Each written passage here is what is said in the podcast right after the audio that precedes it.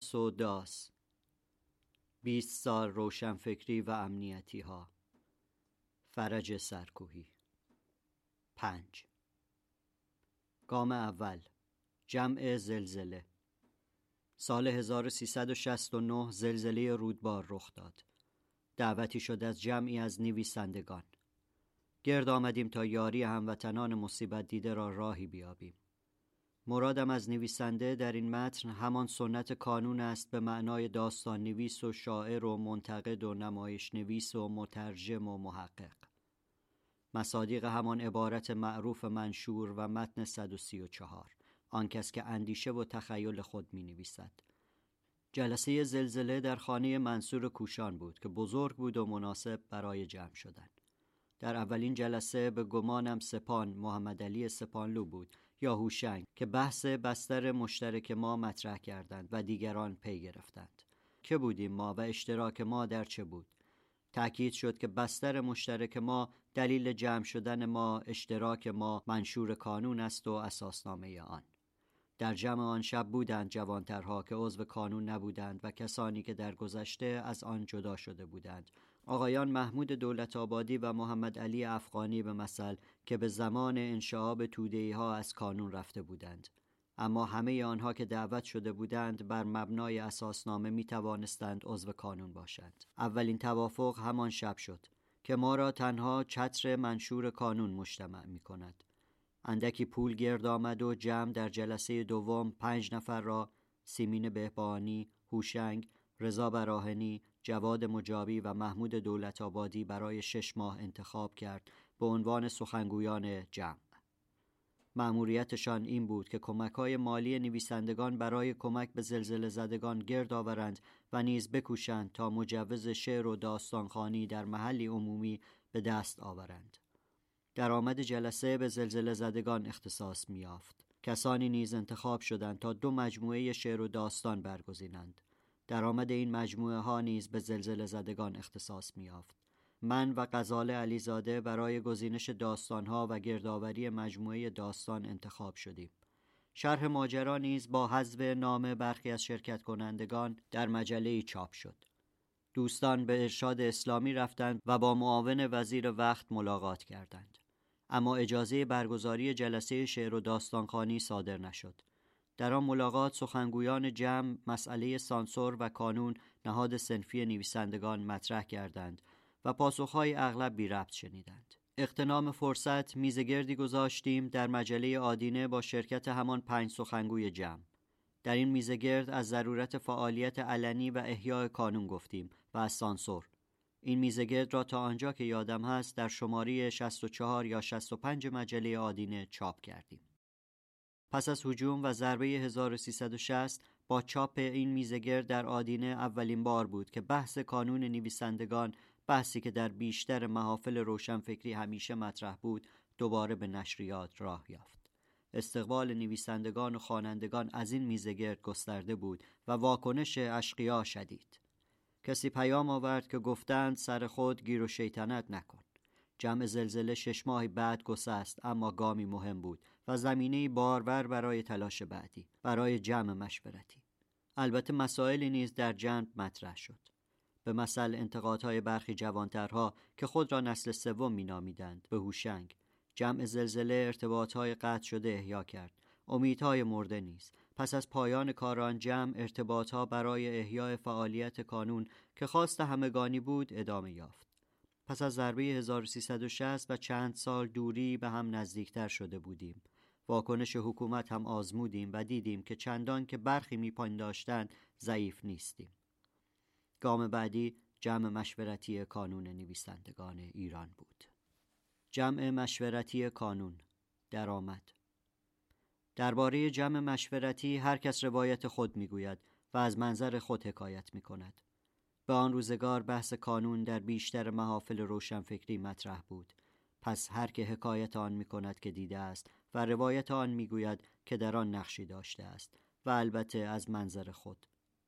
به هر منظری بخشی از حقیقت روایت می شود من به دلایلی از جمله موقعیتی که در میان همکارانم داشتم و نیز در آدینه و علایق شخصی و غیره در بیشتر ماجراها بودم اما روایت من نیز بخشی از واقعیت است.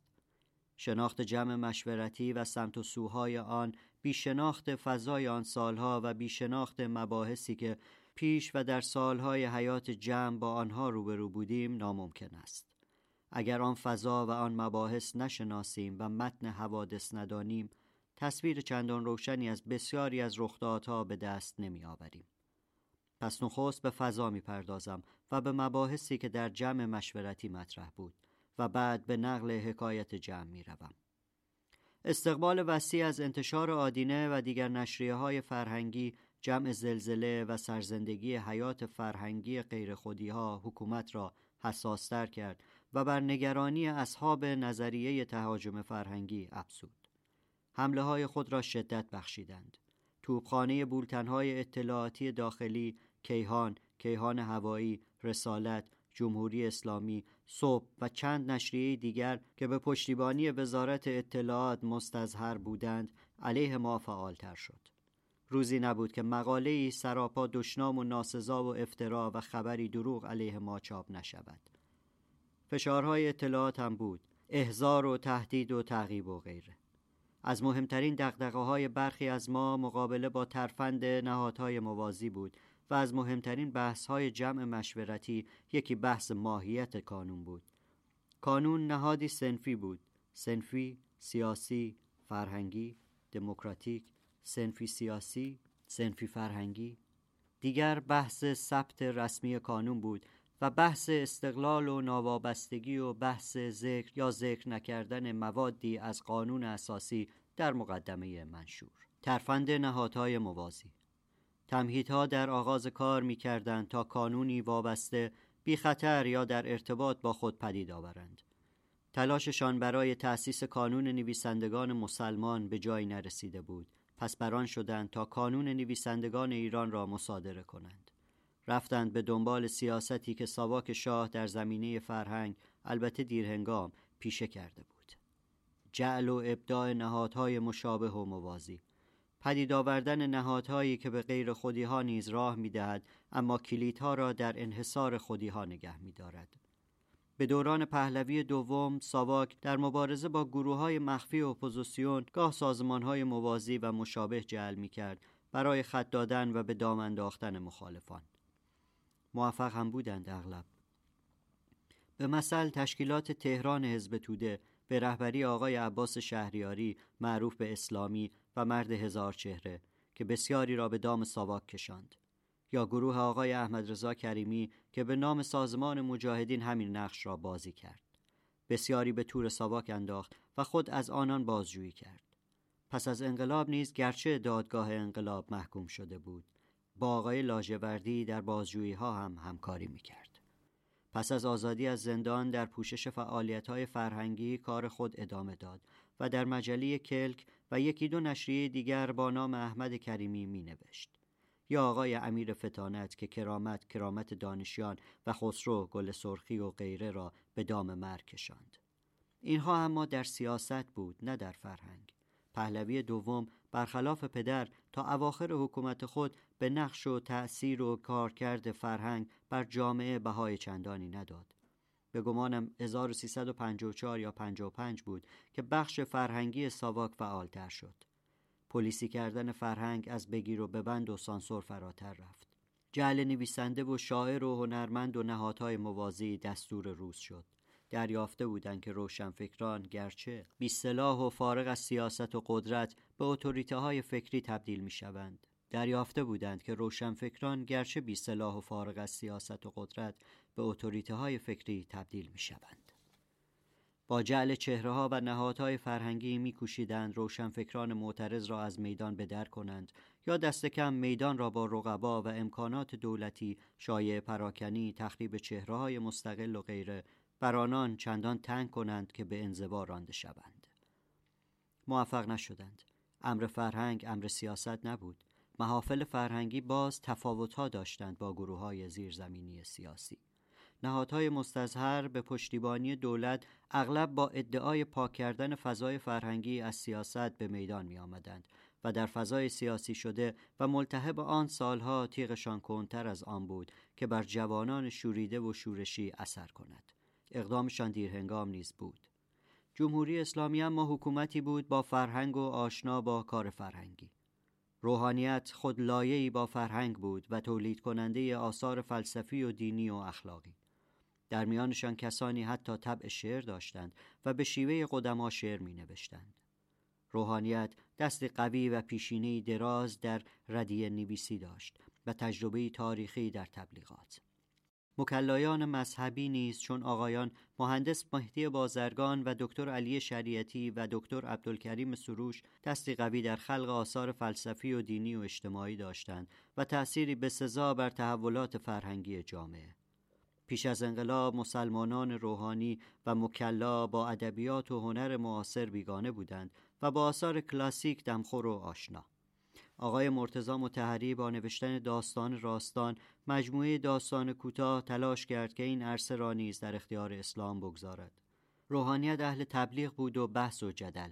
پس از انقلاب با انحصاری کردن رادیو و تلویزیون به اندیشه خلق فیلم های اسلامی نیز افتاد. روحانیت در سالهای آزادی اوایل انقلاب به یکی دو نظریه تلویزیونی با اکثریت و حزب توده تن داد آقایان احسان تبری و نوردین کیانوری و فرخ نگهدار در مقابل آقایان بهشتی و سروش و مصبا زبان بریده می نمودند. حمایت از حکومت شاید دهانشان در دفاع از آرای فلسفی خود بسته بود. یکی آقای فرخ نگهدار از اکثریت در ساده ترین بحث ابتداییات فلسفه چنان درماند که نوبت خود به آقای احسان تبری داد و شیمی را با فیزیک چنان قاطی کرد که حیرت بینندگان برانگیخت. حکومت از همان روزهای اول انقلاب کار فرهنگی را در دستور روز گذاشت. نهادهای فرهنگی سابق چون کانون پرورش فکری کودکان و نوجوانان مصادره کردند. نهادهای تازه نیز بنا نهادند. حتی دادگاه انقلاب آقای لاجوردی در اوین از کار فرهنگی غافل نبود. وزارت ارشاد اسلامی هدایت و سانسور کتاب به ویژه شعر و داستان و نقد ادبی، نقاشی، موسیقی و دیگر هنرها و مطبوعات را بر عهده داشت. بخش فرهنگی وزارت اطلاعات نیز از همان آغاز در کار پلیسی کردن فرهنگ بود. مرکز تحقیقات و پژوهش‌های استراتژیک دفتر ریاست جمهوری هم بود. بنیاد فارابی برای کنترل سینما و مرکز هنرهای نمایشی ارشاد اسلامی در تالار وحدت برای کنترل تئاتر هم بودند. حوزه اندیشه و هنر اسلامی هم بود برای تربیت هنرمند و نویسنده و فیلمساز اسلامی و غیره. اما با این همه کار در زمینه ادبیات و هنربرانان دشوار شد. یکی هم به دلیل آنکه مسلمانان معمم و مکلا گرچه در فلسفه و حکمت و نظریه پردازی دست قوی داشتند و سابقه ای طولانی اما در ادبیات و هنر خلاقه و به ویژه در آنچه از مدرنیسم آمده بود سابقه ای نداشتند.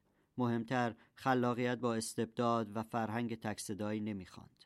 چند تنی که از خلاقیت بهرهمند بودند به ناگزیر راه خود جدا کردند. حاکمان جمهوری اسلامی برخلاف قدرتمندان شاهنشاهی همواره مسائل جناهیشان را به میان مردم می بردند و می برند. در هر دعوای جناهی جناها میکوشند بخشی از مردم را علیه رقیب بسیج کنند در آن زمان آقای هاشمی رفسنجانی و گروهی که بعدتر به کارگزاران سازندگی معروف شدند میکوشیدند تا در عرصه های مختلف از جمله فرهنگ نیروهای وابسته یا متمایل به خود را به نفع جناه خود فعال کنند. دنبال راه انداختن نهادهای موازی هم بودند. نهادهایی که به نیروهای غیر خودی راه می‌دهد اما کنترل و کلیدها را در دست خودی ها نگه میدارد. همان سیاستی که بعدتر رفرمیست های اسلامی در پیش گرفتند. ناگزیری ها و اختزای زمانه هم بود. در میان روشنفکران و تولید کنندگان فراورده های فرهنگی و در میان کانونیان هم بودند کسانی که مستقیم یا نامستقیم آگاهانه یا ناآگاهانه به اقوای جاه و مقام و شهرت یا اثر اعتقاد به سازش های تاکتیکی و یا به امید یافتن مفری برای نفس کشیدن بازیگران یا بازیخوردگان ترفند جعل نهادهای موازی بودند. بود رسمی و علنی این سیاست را وزارت ارشاد انجمنهایی به وجود آورده بود وابسته به خود. با نویسندگان اما بر نیامده بودند. کانون نیز به عنوان یکی از قدیمی ترین و خوشنامترین نهادهای غیر دولتی ایران پرآوازتر و معتبرتر از آن بود که به راحتی بلعیده شود. کانونی به تمامی دولتی هیچ کس را نمی فریفت. پس بران شدند که با جاسازی دولتیان در کانون آن را بیچهره کنند. کانونی که به مثل مشاور رئیس جمهور وقت آقای عطاالله مهاجرانی از بانیان فعال شدن آن باشد.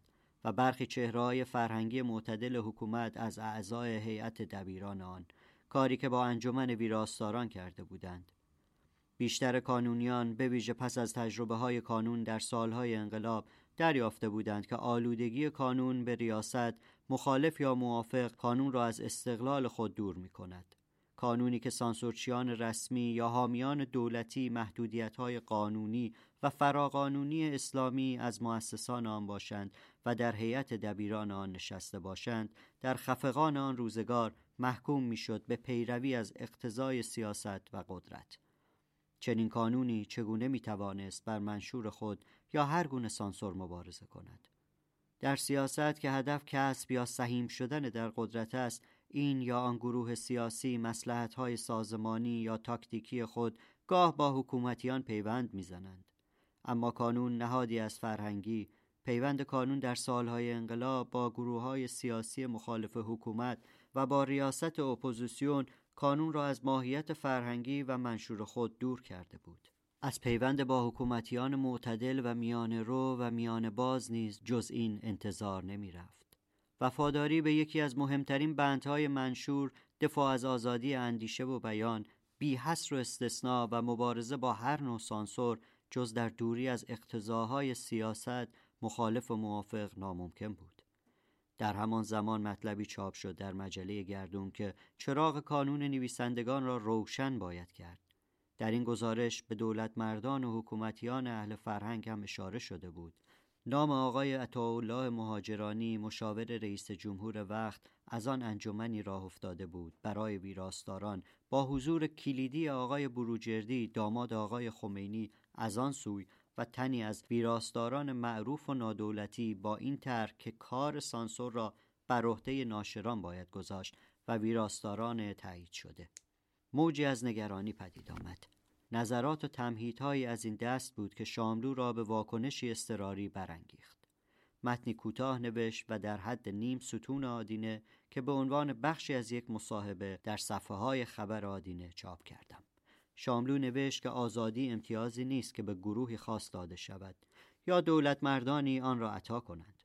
هشدار داد که وابستگی پرهیز باید کرد و بر پایبندی کانون بر منشور و دفاع از آزادی اندیشه و بیان بی حصر و استثناء تأکید کرد. پیشتر از آن نیز در مصاحبه دیگر که در آدینه چاپ شده بود موج سوم را قرقاب و دام ارزیابی کرده بود در همان شماره آدینه که نظر شاملو درباره کانون نویسندگان چاپ شد من توضیح منظر خودمان را مقاله‌ای نوشتم در باب ضرورت استقلال کانون شاملو بعدتر حرف خود روشنتر کرد و در مصاحبه در خارج از کشور از بوی گندی سخن گفت که در تاکتیکایی نهفته است معتقد بود که کانون باید که حق فعالیت علنی به دست آورد اما با حضور دولت مردان اهل فرهنگ و سانسورچیان معتدل و با تقلیل منشور و اساسنامه کانون به قالب مورد قبول وزارت کشور برای ثبت رسمی کانون مخالف بود. شاملو به آن روزگار در پرتو خلاقیت هنری پنج دهه حضور خلاق و موثر و آن نه که به همه قدرت ها گفته بود نماد روشنفکر مستقل ایرانی بود. اتوریته بود و محبوب همگان. فهاشی های کسانی چون آقای میرشکاک در کیهان که از او چون پیر سلطنت آباد نام برده بود شاملو به زمان نگارش آن مقاله در خانه ای می نشست در خیابان سلطنت آباد سابق و آقایان سلیمی نمین و نصیری و شریعت مداری بر محبوبیت او می افسود. بازار فهاشان کیهان و رسالت و جمهوری اسلامی و کیهان هوایی و صبح داغ بود و هر روز تنی از ما آماج تهمتها و دشنامهایی بودیم که با اطلاعات و ضد اطلاعات اطلاعات نادرست و پرداخته شده وزارت اطلاعات و اطلاعات سپاه و حفاظت اطلاعات دفتر رهبری تزئین می‌شد. سکه شایع پردازی و تخریب چهره های مشهور نیز پر رونق بود. جناهی از نظام تمامی روشنفکران مستقل را می‌زد و جناح دیگر که سنجیده تر راه می‌رفت گروهی از روشنفکران را که با نزدیکی این جناح و آن جناح حکومت مخالف بودند به آن روزگار در میان کسانی که به نزدیکی به این و آن جناح معتدلتر حکومت میاندیشیدند دو منظر متفاوت می‌دیدیم برخی به نزدیکی چون تاکتیکی برای بقا و تثبیت و ثبت کانون و پرهیز از چپروی و انقلابیگری مینگریستند و برخی اهل معامله بودند و در صدد بهرهگیری از امکانات نزدیکی به این و آن جناح برای شهرت و مقام و منال. دکانداران دو نبش هم بودند. ها به مطبوعات کشیده شد. هوشنگ در مقاله‌ای در گردون برای سالمسازی روابط به ضرورت تعادل در مثلث دولت و مردم و نویسندگان اشاره کرد برخی از جمله من در نوشته های خود حذف سانسور دولتی را گام اول سالمسازی رابطه می دانستیم و هوشنگ نیز در حذف کامل سانسور پیگیر بود آدینه هر شماره یادداشتی از یک یا چند نویسنده در باب کانون چاپ می کرد. مجله تکاپو نیز میزگردهایی چاپ می کرد در همین باب. در یکی از همین میزگردها بود که محمد مختاری، رضا براهنی، قفار حسینی گفتند که کانون نمی‌تواند خود را در محدودیت های قانونی بگنجاند که خلاقیت را به اما و اگرهای بسیار و بایدها و نبایدهای فراوان محدود و مشروط می کند. تأکید کردند که استقلال کانون با حضور دولت مردان و مدافعان سانسور معتدل در کانون مقایر است. منظرهای گوناگون به سرانجام در بستر جمع مشورتی کانون نویسندگان و در جلسه های آن به بحث گذاشته شد.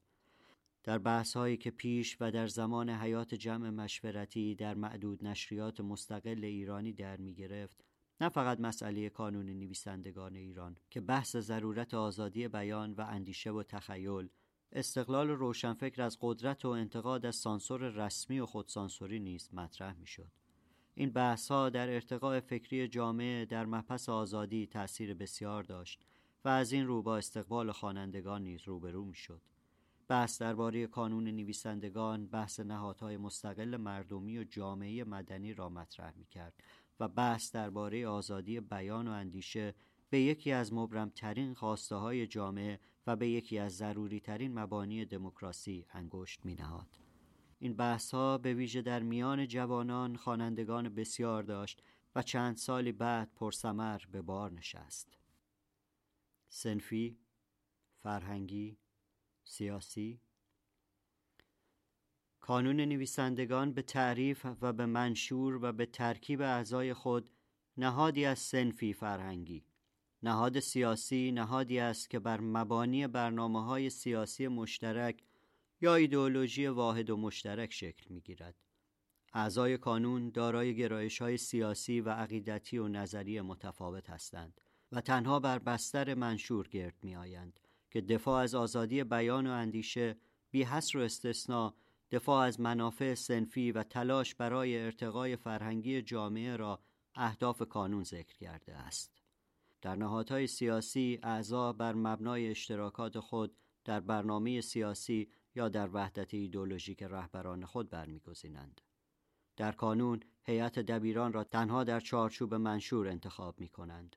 دست هیئت دبیران کانون نویسندگان در موزگیری های سیاسی و ایدئولوژیک بسته است و آنان جز در چارچوب منشور نماینده اعضا نیستند. پس آنجا که هیئت دبیران از این یا آن گروه بندی در اپوزیسیون یا از این یا آن جناح در حکومت دفاع می کند کاری که هیئت دبیران سالهای انقلاب در حمایت از اپوزیسیون کرد یا هیئت دبیران دوره اخیر کرد در حمایت از رفرمیست های مذهبی و وزیر ارشاد آقای عطاالله مهاجرانی آنجا که به بیانیه های کانون لحن سیاسی و ایدئولوژیک می دهند. کاری که هیئت دبیران دوره انقلاب کرد با بیکارگیری گفتمان اپوزیسیون یا هیئت دبیران دوره اخیر کرد با نقش زدن جمله‌ای که حکایت از خداباوری دارد بر پیشانی بیانیه های رسمی کانون. آنجا که در مواردی که در منشور قید نشده است دخالت می کند کاری که هیئت دبیران دوره انقلاب کرد با حمایت از نامزدهای گروه های سیاسی اپوزیسیون در انتخابات یا هیئت دبیران دوره اخیر کرد با ترغیب مردم به شرکت در انتخابات و مواردی از این دست. هیئت دبیران از چارچوب وظایف و اختیارات خود و از منشور کانون فراتر یا فروتر رفته و کانون را به پراگماتیسم معطوف به کسب قدرت تقلیل داده و به اعتماد اعضا پشت کرده است. من به مثل اگر بخواهم با سنگسار مبارزه کنم که به گمان من مبارزه با آن وظیفه هر انسانی است اگر بخواهیم از این یا آن نهاد و گرایش سیاسی و فکری دفاع کنم و مواردی از این دست که در منشور کانون قید نشده است علاوه بر اقدامات فردی می توانم با نهادهای مدافع حقوق بشر و یا نهادهای سیاسی که وظایفی از این دست را در منشور خود دارند همکاری کنم. کار کانون همان دفاع از منافع سنفی و مبارزه با همه اشکال سانسور و خودسانسوری و مبارزه برای آزادی بیان و اندیشه بی حصر و استثناء است و این البته کم نیست. دفاع از آزادی بیان به معنای دفاع از حق نشر آزاد همه آثاری است که حاصل اندیشه و تخیل آدمی است به معنای دفاع از حق نشر آزاد کتابهای مقدس همه ادیان هم هست. هدف سازمان سیاسی کسب قدرت و یا سهیم شدن در آن است برای اجرای برنامه های خود. از همین منظر است که تاکتیک های گوناگونی چون اعتلاف با قدرت حاکم یا براندازی آن برمیگزیند. اما کانون را سودای کسب قدرت در سر نیست و برنامه‌ای برای مدیریت جامعه ندارد. کانونیان اعضای کانون به تن و قلم و امضا و گام خود می توانند عضو این یا آن گروه سیاسی باشند و به این یا آن برنامه یا ایدئولوژی پایبند. در این یا آن حرکت سیاسی و اجتماعی شرکت کنند یا با این یا آن حرکت و گرایش و گروه مبارزه. اما بستر مشترک در کانون همان منشور است و بس. آنگاه که این مرزها مختوش می شود کانون از آنچه هست و از منشور و از وفاق بین اعضای خود میگذرد آزادی بیان و اندیشه به عنوان خواست همگانی و مشترک نویسندگان کانون را به مدافعان حقوق بشر و به نهادهای سیاسی که به دلایل گوناگون از آزادی بیان و اندیشه سخن می‌گویند نزدیک می کند. همراهی کانون با این گونه نهادها اما چنان باید باشد که استقلال و تمایز کانون حفظ شود. سیاسی شدن کانون به استقلال آن و اعتماد اعضا ضربه می‌زند وفاق آنان می شکند. اپوزیسیون ایرانی به کردار هنوز دموکراسی را حمایت از حق حضور و فعالیت و مشارکت اقلیت معنا نمی کند. این برداشت که حق اقلیت را برای منافع و های روز نادیده می‌گیرد با آن قید بی حصر و استثناء و به یکسان برای همه در منشور کانون در تعارض است که از منظر منشور کانون نویسندگان حتی اگر آزادی بیان یک تن سرکوب شود حتی اگر یک کتاب سانسور شود کار کانون دفاع از آزادی بیان و اندیشه آن یک تن و تلاش برای چاپ بدون سانسور آن یک کتاب است. سیاست به ویژه در ایران با نوع پراگماتیسم معطوف به قدرت همراه است. به ندرت رخ داده است که تشکیلات سیاسی حکومتی یا اپوزیسیون به آنچه اعلام می کنند پایبند بمانند. و اعتقادات بیان شده خود در پای های روز قربانی نکنند. در سیاست ایران از تاکتیک اغلب بند و بست می‌فهمند و نزدیکی به جناهی در قدرت دیده ایم سیاست بازانی از این دست را که آنگاه که به کانون راه یافتند در گرهگاه های گاه کارساز به دستاویزهای متفاوت از تضعیف نکردن مبارزه ضد امپریالیستی بنیادگران مستبد مذهبی گرفته تا حمایت از اصلاح طلبان اسلامی دفاع از آزادی بیان و اندیشه بی حصر و استثناء و به یکسان برای همه را در پای پراگماتیسم معطوف به قدرت و بند و بست های آشکار و پنهان سر بریدند. آن یکی به نفع اپوزیسیون اعلام داده آن یکی به نفع اپوزیسیون اعلامیه داده است و دیگری به سود وزیری که وزارتخانه‌اش مسئول سانسور رسمی است. آن یکی از گفتمانهای گروه های برانداز چپ بهره گرفته است و این یکی از گفتمان خداباوران. سیاست جانبدار است. نهادهای سیاسی دارای ای که اعضا در آن وفاق و همفکری دارند. سیاسی شدن کانون جهتگیری های فراتر از منشور از تنوع و تکسر و چند صدایی بودن کانون میکاهد. اعضای کانون آرای متفاوت دارند و آنگاه که کانون برون از منشور جهتدار می شود به ناگزیر ناهمجهتان از خود دفع کرده و کانون را به تک صدایی شدن سوق می دهد. کسانی که کانون را بستری می دانند برای مبارزه با همه ابعاد استبداد وظایف جبهه و بلوک و حزب سیاسی را بر دوش کانون می نهند. این همان این همان بینش مطلقگرا و توتالیتری است که از هر نهادی تمامیت می خواهد و از نویسنده می خواهد که هم اثرش را بنویسد و هم تمامی وظایف فعالان سیاسی را انجام دهد و هم رفتار و کردارش با معیارهای اخلاقی و سیاسی و ایدئولوژیک این و یا آن گرایش سیاسی خانایی داشته باشد. از وجوه مشترک بنیادگران مستبد مذهبی و برخی از مخالفانشان یکی هم این که به جای داوری بر مبنای آثار فعالیت های اجتماعی و نقش و کارکرد نویسندگان و روزنامه نگاران و هنرمندان بر فرهنگ و جامعه تنها بر اساس خصوصیات شخصی شایعه ها و در حد سازگاری آنها با اخلاقیات و هنجارهای مسلط درباره آنان داوری می کنند. در این داوری ها نیز با همان معیارها به نویسنده و هنرمند می نگرند که به قدسیان، رهبران سیاسی، واعظان و امامان جماعت مساجد. چنین بود که کیهان و کیهان هوایی و جمهوری اسلامی و رسالت و چه و چه و چه مدام درباره رفتارهای فردی و زندگی خصوصی ما راست یا دروغ می بافتند و در محفلهای ایرانیان به ویژه در خارج از کشور بدگویی و پچپچ و شایع سازی درباره زندگی خصوصی این یا آن هنرمند و نویسنده تفریح بیزرر و نقل بی خطر است. شایعه های مخرب علیه چهره فعال گاه فراورده های متخصص جنگ روانی وزارت اطلاعات است و گاه محصول حسادت و رقابت های تنگ نظرانه و روانشناسی انسان استبداد زده. وزارت اطلاعات در تولید ضد اطلاعات دستی قوی دارد و به ویژه در میان ایرانیان خارج از کشور نفوذ بسیار. در انتشار شایعه های پلیس پرداخته تنها راویان دست اول همکاران پنهان و آشکار اشقیا هستند. روانشناسی انسان استبداد زده و کتول پسند که تمایلی شدید به تخریب دارد در نقل و گسترش این گونه شایعه ها ناخواسته اشقیا را یاری می دهد. داوری هایی از این دستگاه در مطلق گرایی کمال طلبی ایرانی نیز ریشه دارد. نمی بینند به مثل که نویسنده و هنرمند نه قدیس است و نه رسول خدا و امام جماعت که به اقتضای ادعا و حرفه به تقوای مذهبی آراسته باید باشد و ملتزم به احکام و نه رهبر سیاسی که به اقتضای ادعا و نیاز عرف و هنجارهای مسلط جامعه رأی دهنده را باید رعایت کند.